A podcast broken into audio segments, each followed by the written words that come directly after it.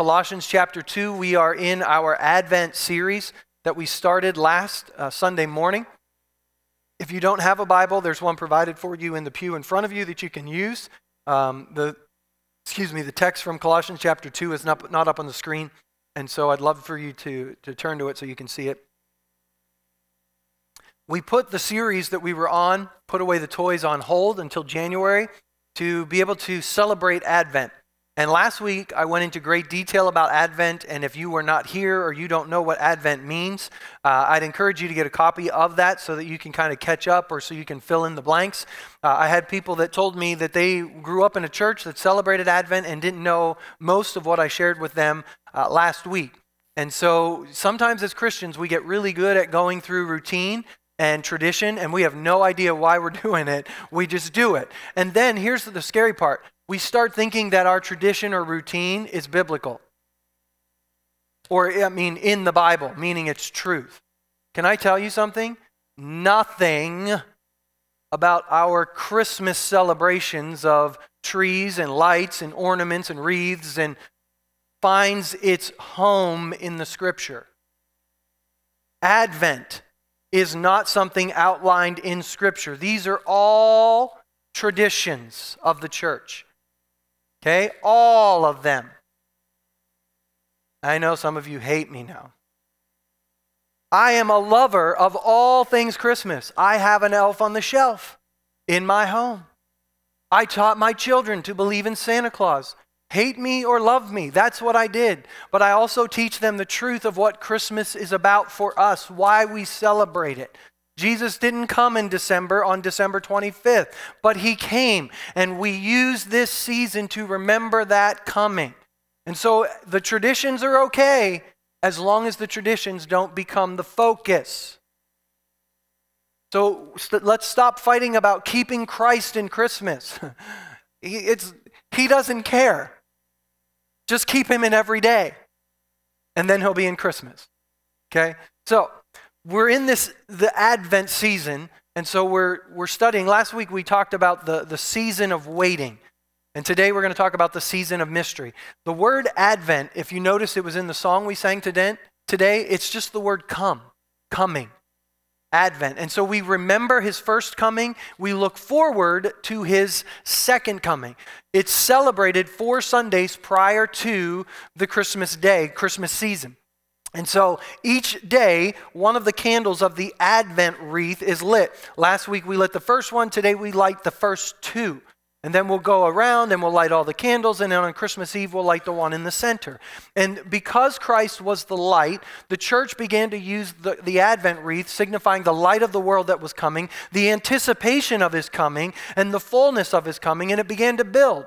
And so we celebrate that first coming, and it ends on Christmas Eve. The, full, the culmination of Advent ends on Christmas Eve. And the celebration of Christmas then begins. The 12 days of Christmas is not a song, it's how many days days the church celebrated Christmas 12 days.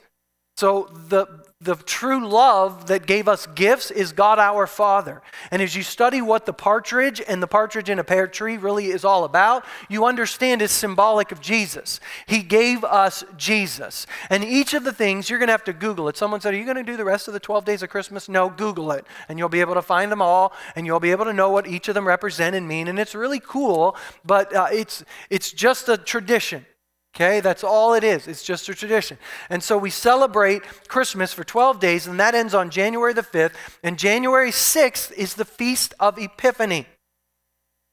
That celebrates the coming of the wise men, and that is significant because it reminds us that Jesus did not just come for people of Israel, He came for the whole world. His first coming involved people that were not a part of Israel coming to worship Him. That's symbolic of what Jesus said go to all the world and preach the gospel. So, you are not allowed to take down your Christmas decorations until after January the 6th. Right, Janet? That's true. Because that's Epiphany. And if you take them down before then, you hate Christmas. Just kidding. But at least for this year, do it, okay? Just buy into it and, uh, and help us celebrate that. And so, Advent calendars, Advent wreaths, all of this comes out of that. Maybe you had an Advent calendar growing up as a child and didn't celebrate Advent, and you just thought it was a piece of chocolate every day for the month of December. It was like a countdown. It's about anticipating, anticipating his first coming and anticipating his second coming. And so, all of that is good and it's traditional and it's lovely, and I love all of it. But I love Jesus more. And I don't want to miss him in the midst of all of this. So today it's the season of mystery. And in Colossians chapter 2, the Apostle Paul, writing to this church, look at what he says, starting in verse number 1. We're actually going to read all the way through 15. I know that your program says 10, but we're going to go five more verses.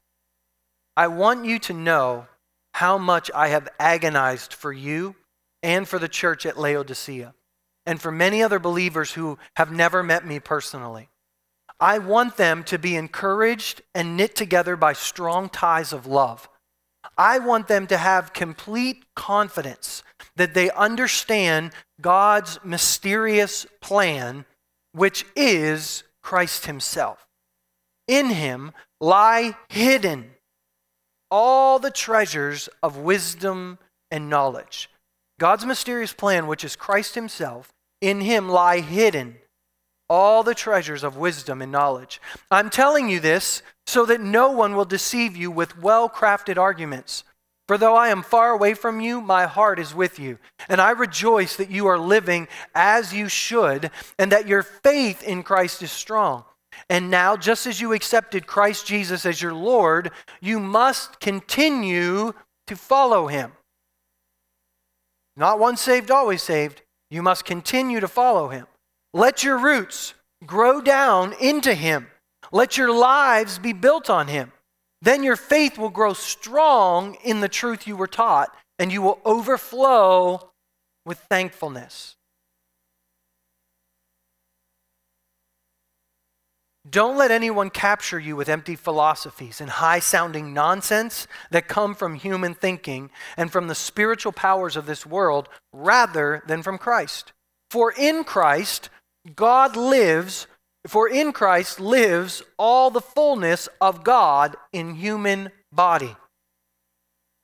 So you are complete through your union with Christ, who is the head over every ruler and authority. Verse 11 When you came to Christ, you were circumcised, but not by a physical procedure.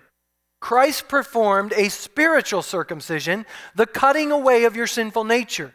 For you were buried with Christ when you were baptized, and with him you were raised to new life because you trusted the mighty power of God who raised Christ from the dead. You were dead because of your sins, and because of your sinful nature was not yet cut away. Then God made you alive with Christ for he forgave all your sins. He canceled the record of the charges against us and took it away by nailing it to the cross. In this way, he disarmed the spiritual rulers and authorities. He shamed them publicly by his victory over them on the cross. Father, thank you again for your word. I pray that you'd give us the ability to understand your mysterious plan hidden for us in Christ Jesus in a fuller way today and every day until he returns. We pray it in Jesus' name. Amen. Paul says God has a mysterious plan. Now, I don't know if you like the word mystery or mysterious or not. I love shows and books where you're watching it and you're trying to figure out what's going on. You're trying to figure out who did it. You're trying to figure out what was done. I loved the game Clue. I went to a, a murder mystery party one time with some, some sinners in town. They invited me to it. And uh, I went there, and I, I, at times I wondered if I should have been there, but I was there because they invited me, and I went. And so it was all a dinner that was served, and we all had a part we had to act out, and we were acting out these parts, and we had to try to guess who done it. I loved it. There are Christian versions of that where it's a Bible story that goes along with it, and you try to figure out what Bible story and who did it and all that, and it's really cool. And so uh, play the Christian version if you want. But I love stuff like that. And so the idea of God having a mysterious plan that's hidden and I got to figure it out, love that idea. Maybe you're not like me and maybe this just annoys you or frustrates you or you think, oh, this is going to be work. I don't know. But here's what Paul says he starts talking about some of these things that are in God's word that are not fully explainable. And he gives us them. He says, Christ is the fullness of God in bodily form. Explain that to me. Yeah, go ahead. Help me as a human being understand how in the world God comes as a human. It's a mystery. I mean, it's just not explainable. Then he says that there's a spiritual circumcision that takes place when we put our faith in Christ. He cuts away our sinful nature. He says, before you put faith in Christ, you have no ability whatsoever to stop sinning on your own strength.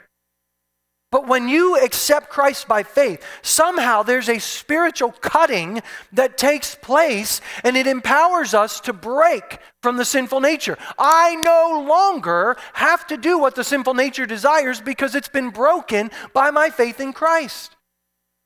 I didn't see anything happen. I didn't even feel anything happen, but it happened. It's a mystery.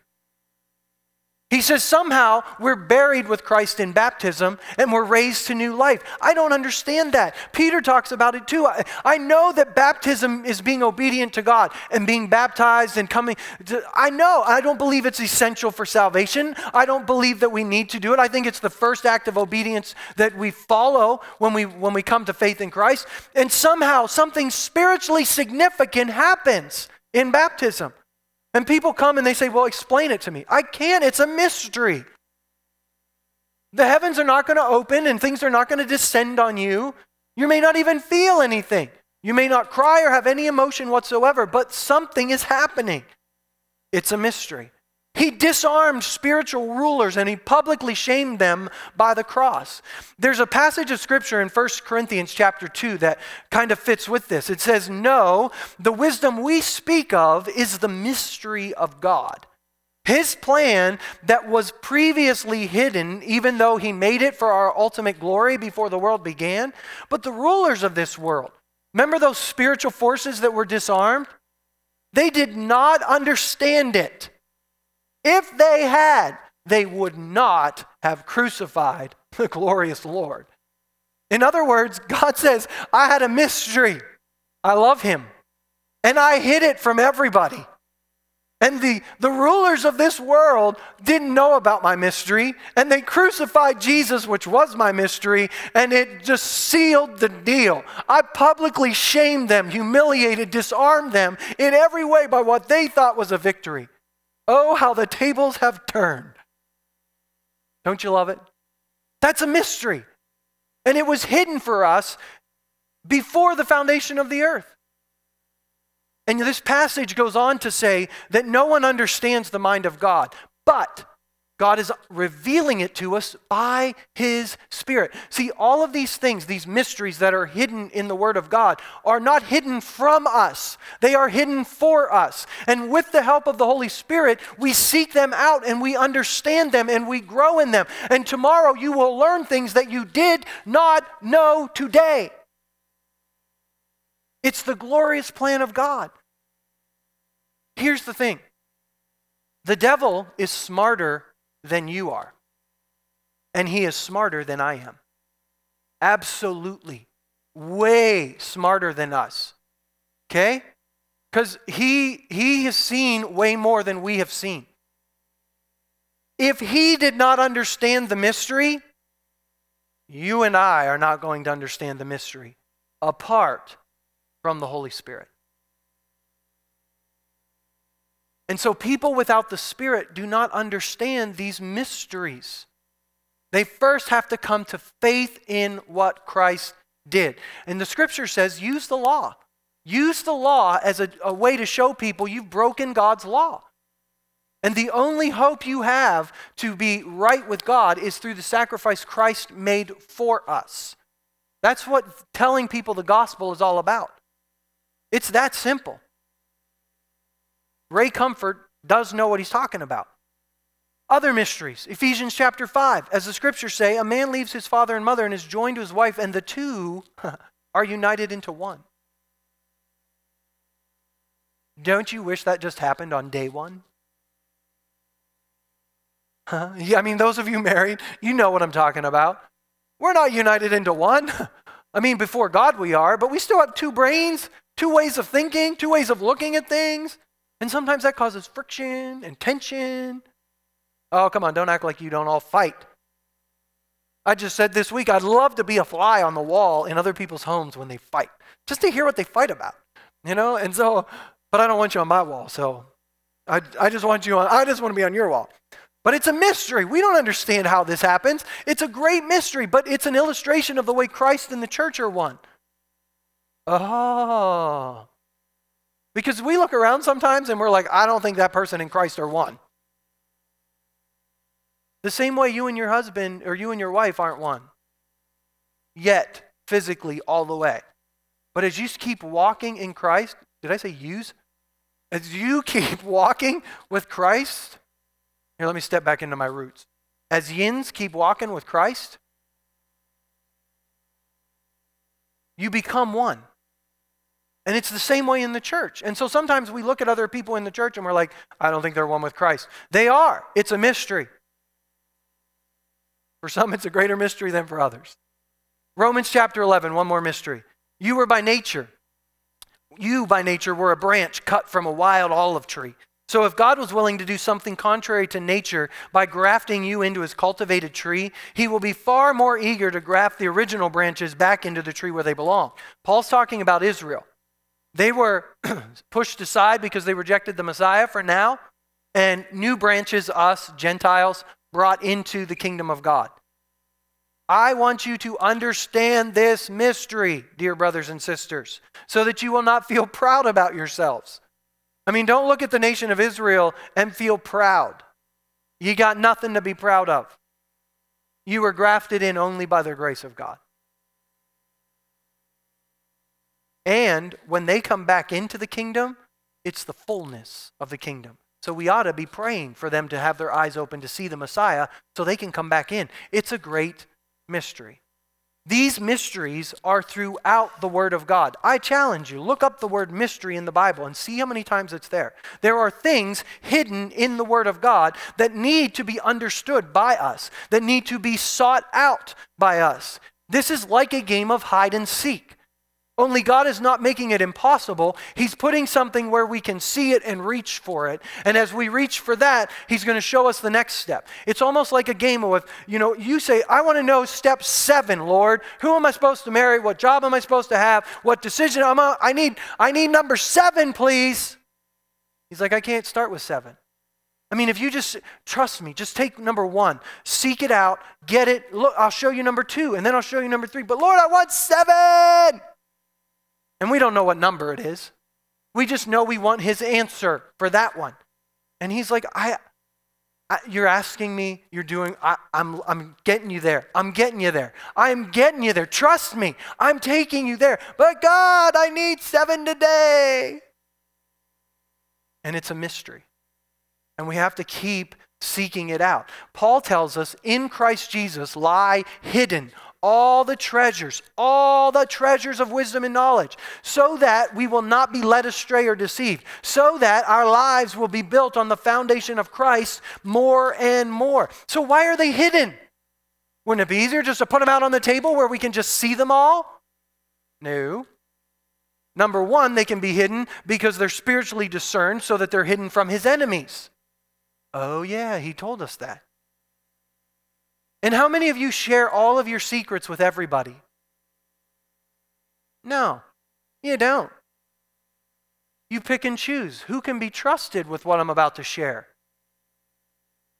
You mean God only share? Yeah. The secrets of the Lord are with those who fear him. God has favorites? No. But God understands if I give you this one before you're ready to have that one, it will ruin you. And so if you don't trust me and start seeking out step at a time, step at a time what I show you and trust, well, why did they get that one first? Eh, like kids at Christmas. Why did they get the bigger present? Trust me. What did Jesus say when Peter said, What about him? Okay, I'm going to be crucified. I'm going to be suffering for you. What about him? What about the disciple you love? What about your favorite? Don't you hear Peter? And Jesus said, That's no concern of you. Walk your walk. Seek out the things that are hidden in His Word. And sometimes what we need to understand here has to come before that one. It's like math. You know, they don't just randomly teach us math. I mean, they don't start with like calculus. What do they do? They teach you how to add and subtract first. Why do we ever have to do this? Well, because when you do this, then we can teach you the rest. Well, do we have to do this all our lives? No, only till you get it. And once you get it and get a passing grade, questionable whether you've gotten it or not, but once you get a passing grade, you get to move on and you get something else. That's the, the hidden things in God's Word. And you can attend church for a hundred years and stay on step one. If you are not seeking out the things in His Word and applying them to your life, you're not going on to step two and three. And you're, I, I don't understand why I don't understand how God works. I don't understand how you're still on step one. In Hebrews chapter 6, Paul says, I would love to teach you more, but you you still need milk. You're not ready for solid food. I can't go on to other things because you won't even learn the things that, that are basic in the Christian faith. God does not have favorites. Everything hidden is for all of us. Hebrews chapter 11 says if you're going to come to God, you have to have faith that He is a rewarder who, of those who diligently seek Him. What if, what if, let me ask this. You knew that every day you read the Bible, $20 would appear in the back of the Bible. Every day. Every time. How many of us would read our Bibles more? And those of you without your hands up are not telling the truth. Because we would. If we were guaranteed $20 would appear in the Bible every time, we would definitely find a way to read it every single day. What if the reward isn't money? What if the very things that you're seeking are found in the diligent seeking of Him? But you won't turn off the television. But you won't cut activities out of your life so that you can diligently seek Him. And then you want to yell at Him for not revealing to you what He has clearly made available to us. We're like a little toddler screaming to our daddy who's hiding in hide and seek, even though he's hiding in plain sight for us to see. We've looked for 10 seconds and then we're like, ah! Are you catching me? Okay, good. Proverbs chapter 2 says, My child, listen to what I say. Treasure my commands. Tune your ears to wisdom. Concentrate on understanding. I mean, these are not just show up in church and, you know, try, try not to fall asleep. If you fall asleep, stand up. If you fall do something to engage yourself. I mean, I try to be a little animated up here to help you, but do something to help yourself. If you fall asleep reading the Bible, read it standing up. Don't let yourself fall asleep. But look at what it says. Treasure my commands, tune your ears to wisdom, concentrate on understanding, cry out for insight, ask for understanding, search for them as you would silver, seek them like hidden treasures. Then you will understand what it means to fear the Lord and you will gain knowledge of God. I don't care if so and so prophesied over you about what was going to happen in your life. God is under no obligation to fulfill that prophecy in your life if you will not fulfill your job of diligently seeking Him. We run to these prophets because we need to get a word from the Lord because we won't strengthen ourselves in the Lord and just learn to let Him speak to us Himself. And then we get mad when that word doesn't come to pass, but it didn't come to pass because we didn't do anything with it. We just sat by and hoped it would come to pass. In Hebrews chapter 6, the writer says, Our great desire is that you will keep on loving others as long as life lasts. That's important. Keep on loving others as long as life lasts, in order to make certain that what you hope for will come true. How do you make certain that what you hope for will come true? You keep on loving others. Peter says, Husbands, if you mistreat your wives, your prayers are hindered. If you're not loving your wife like you're supposed to, your prayers are hindered. What you hope for is not going to come true. Until you get your relationships where they need to be, if you're dishonoring your parents, all bets are off. This is how it works. If we don't walk in right relationship with one another, hope all you want. It's not going to come. Slandering others grieves the Holy Spirit. He will not make himself at home in us if that's the life we choose. If we're dishonoring our president, if we're dishonoring our leaders, if we're dishonoring our boss, if we're dishonoring any other human being, devaluing them, what we hope for is not going to come to pass. Why? Because God has revealed in His Word how to treat people. He showed us how to treat people. Please stand if you are worthy of Jesus dying on a cross for you. No, not one of us. So, why do we make other people become worthy before we treat them with love? It ought not be that way. Look at what he goes on to say. If we do this, then you will not become spiritually dull and indifferent. Becoming spiritually dull and indifferent is the natural progress of life. Unless you act in a way contrary, you will become spiritually dull and indifferent. If you don't dig into the word, if you don't start treating people the way that you should, if you don't do these things in the scripture and live it out in your daily life, you will become spiritually dull and indifferent. That's the path. But that's not what you were created for. Paul goes on in this passage, and later, Paul, the author, whoever, says, I believe there's so much better for you. There's things so much better for you. I believe it. I believe there are things hidden in God's word that are going to give the answers to every one of you in this room. I believe it. And we will become like those who are going to inherit God's promises because of their faith. Their faith. Belief and obedience. That's what faith is. I believe it, I obey it. Faith and because of their endurance. I believe it, I obey it. I believe it, I obey it, all the way to the end. I will die believing and obeying. That's endurance. Paul says at the beginning of this passage, I want you to know how much I have agonized for you and the church at Laodicea. That word agonize is an interesting word. He gives us two churches, and he says all the other believers too that haven't even met me. I agonize over them. Here's what the word agonize means it means to engage in intense struggle involving physical or non physical force against strong opposition, to struggle, to fight. Paul says there are a lot of these people I haven't even met yet, but I am agonizing over these churches. What's he talking about? Well, we get a glimpse of it in 2 Corinthians chapter 11.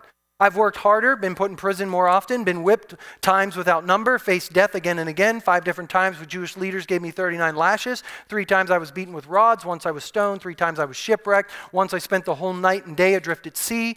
I've traveled on many long journeys. I faced danger from rivers and robbers. I have faced danger from my own people, the Jews, as well as from the Gentiles. I faced danger in cities, in the deserts, on the seas. I faced danger from men who claim to be believers, but they're not. I've worked hard and long, enduring many sleepless nights. I've been hungry and thirsty. I've gone without food. I've shivered in the cold without enough clothing to keep me warm. Then, besides all this, I have the daily burden of my concern for all the churches. I agonize. I'm in a fight. I'm in a fight, and it's hard on my physical body. I'm in a fight, and it's hard on my, my spirit. Because what? I recognize that there is stuff hidden for you in the Word of God, and I agonize day and night. I face all of these persecutions, and I don't want you to feel sorry for me. I want you to understand that I do them because I care about you. Because I want you to come to the full knowledge of what Christ has for you. He tells us in Ephesians chapter 6 that we put on God's armor because we understand we don't fight against flesh and blood enemies. We fight against the rulers and authorities of the unseen world, against mighty powers in this dark world, and against evil spirits in heavenly places. Paul says, I'm in agony over these two churches and all believers. But the interesting thing is, he uses the term Laodicea. I don't know if you know what else the Bible says about Laodicea, but I do. And so the moment I read this as I was preparing this message, I knew exactly what happened to Laodicea. And uh, it kind of breaks my heart because here's the Apostle Paul, and he has agonized over this church. All that he went through to help this church come to a place where they understood what was theirs in Christ Jesus. And here's what the book of Revelation says about them. This is the word of Jesus written to the church in Laodicea in Revelation chapter 3. I know all the things you do. You're neither hot nor cold. I wish that you were one or the other, but since you are lukewarm, neither hot nor cold, I will spit, I will vomit you out of my mouth. You say, I am rich, I have everything I want, I don't need a thing, and you don't realize that you are wretched and miserable and poor and blind and naked. And at the end of that letter, he says, I correct and I discipline every one that I love. So be diligent and turn from your indifference. Paul agonized over this church. But here's the thing mom and dad can agonize over you. I can agonize over you. Other believers can agonize over you. But only you can choose to diligently set your heart to seek the Lord. Only you can, can diligently learn to say, I'm not, I refuse to be discouraged. I, I feel depressed. I feel like I could just sit here and cry all day long, but I refuse to be discouraged. It's a choice. Oh, trust me. How do I know? I know it's a choice, and I know it's a hard choice to make. But we diligently set our hearts on seeking the Lord and just maintaining that relationship with Him. We are either going to be lazy or we are going to be diligent. There is no middle ground. And if we choose to be lazy, if we choose to try to coast instead of press in or press on, like the Apostle Paul says, if we don't choose to seek out these hidden mysteries, we will become indifferent. Jesus told parables of those who had one one thing and they just tried to keep it hidden. I just want to maintain this one thing. I don't i don't really want to work hard with it. I don't really want to i just want to maintain. I, so when my master returns i'll say here's what you gave me. I have i didn't lose any of it. And every time jesus said you wicked lazy servant. That's not a merry christmas And so we can fill our houses with all these beautiful trimmings.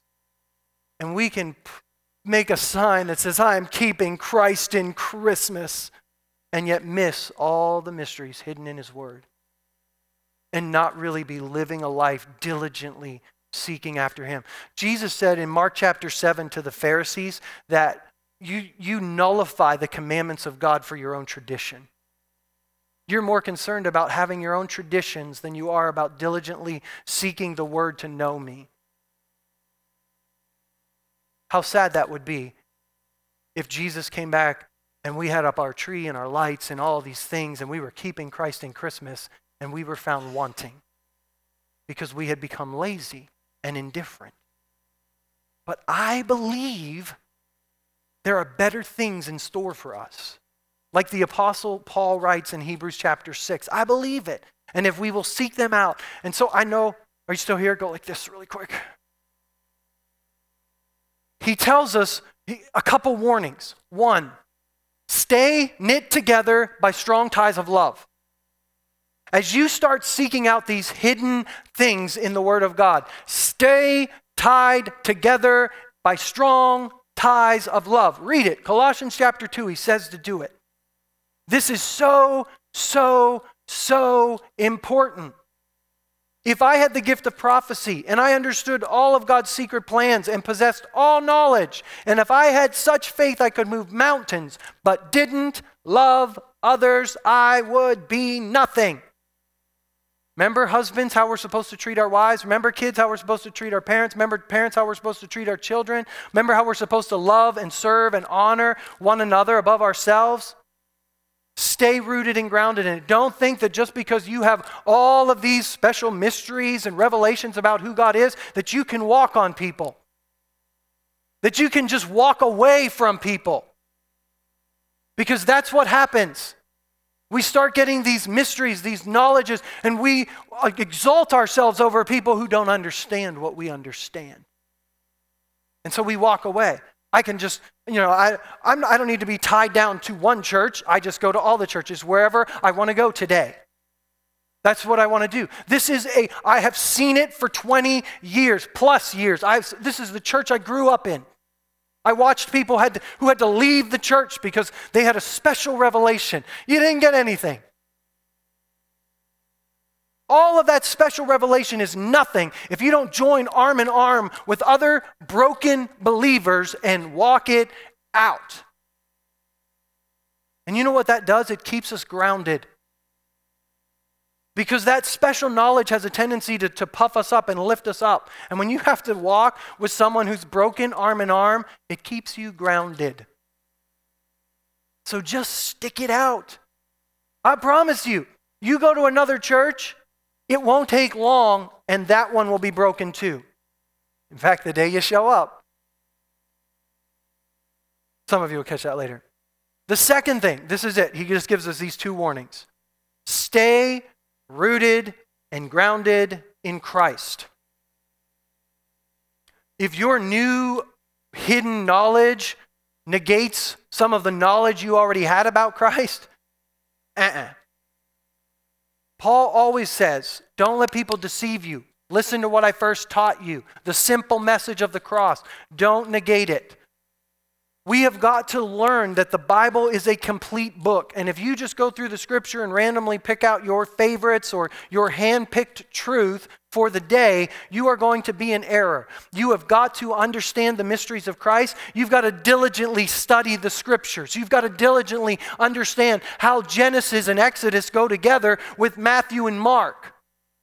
You can't just look at one thing here and just make it fit or apply wherever you want to do it. And the reason that we are together in a body of Christ is to help us do that. The reason that we try to preach messages and use sermon series and use teachers like Bill Johnson and John Bevere and Mark Batterson and Heath Adamson is because all of them are different styles and all of them have different upbringings and they bring something different to the table. And when we bring it to a table like this, we get a little bit more rounded view of the scripture so that we're we're not going off in one area or the other. We get dangerous when we start going off in one area. No, this is my mission. This is my calling. My mission is this. I got to do this one thing. I got to eradicate this one thing from the world. No, there's a full counsel of God's word that we have to understand, and we walk in it. And the reason that we do that is we walk together with other believers. The reason that we do that is to stay grounded in the truth of Christ's word. Paul says, I want you, I want you to understand these things.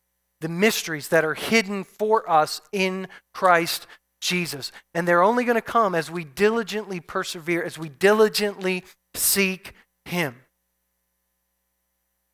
And as we do that, don't forget the two cautions. Stay united together with strong ties of love. And stay rooted and grounded in Christ Jesus. So here's the question Where are we? Where are we? Every one of us in this room today has either been, we are either becoming or are lazy and apathetic, or we're diligent and persevering. Where are we?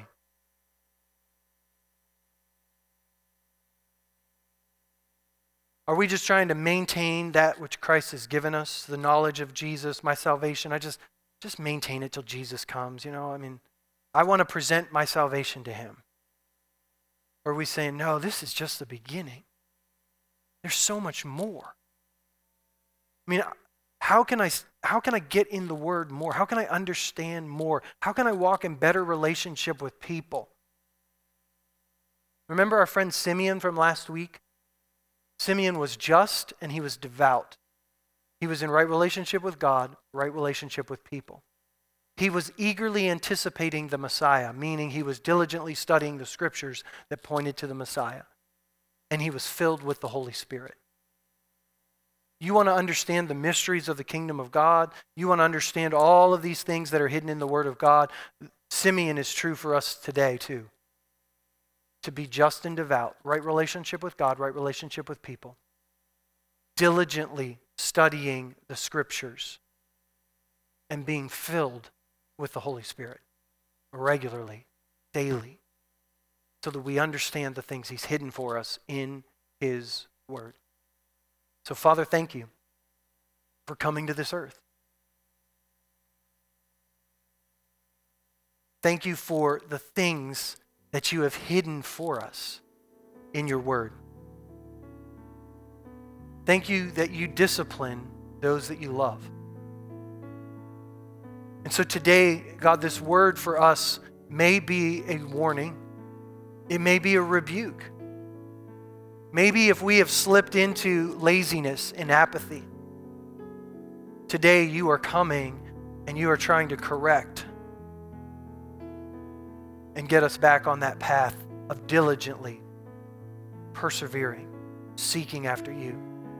God, maybe today this is a word of encouragement to us. Maybe all around us, circumstances aren't working out like we thought or anticipated. Maybe we feel like the Apostle Paul today. Uh, maybe not beaten as many times, but God, it feels like from every side, stuff is pressing in on us. And we still have, have been diligently seeking you and diligently studying your word. And God, we are we're not becoming lazy, but maybe we were nearing the end. And today's word just breathes fresh life into us, that reminder that you're with us to the end of the age, that you have hidden for us things in your word that you want us to seek out and trust in. And so, Holy Spirit, continue to help us be diligent.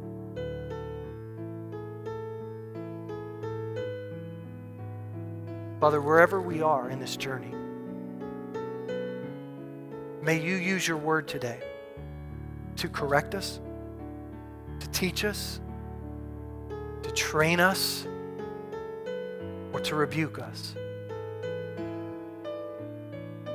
So that when you return, we can hear you say, Well done, good and faithful servant. Father, I pray for every one of us today to hear your word and to hear the voice of your Spirit as He applies it to our hearts and to our lives today. Seal it in our hearts, we pray. In Jesus' name, amen. Man, I encourage you if you need some time to just respond to the word, uh, the altars are always open to you. I encourage you to find a place of prayer if you need to be dismissed. Uh, just do it quietly. Let this be a place of prayer for those that want to spend some time in prayer. God bless you as you go.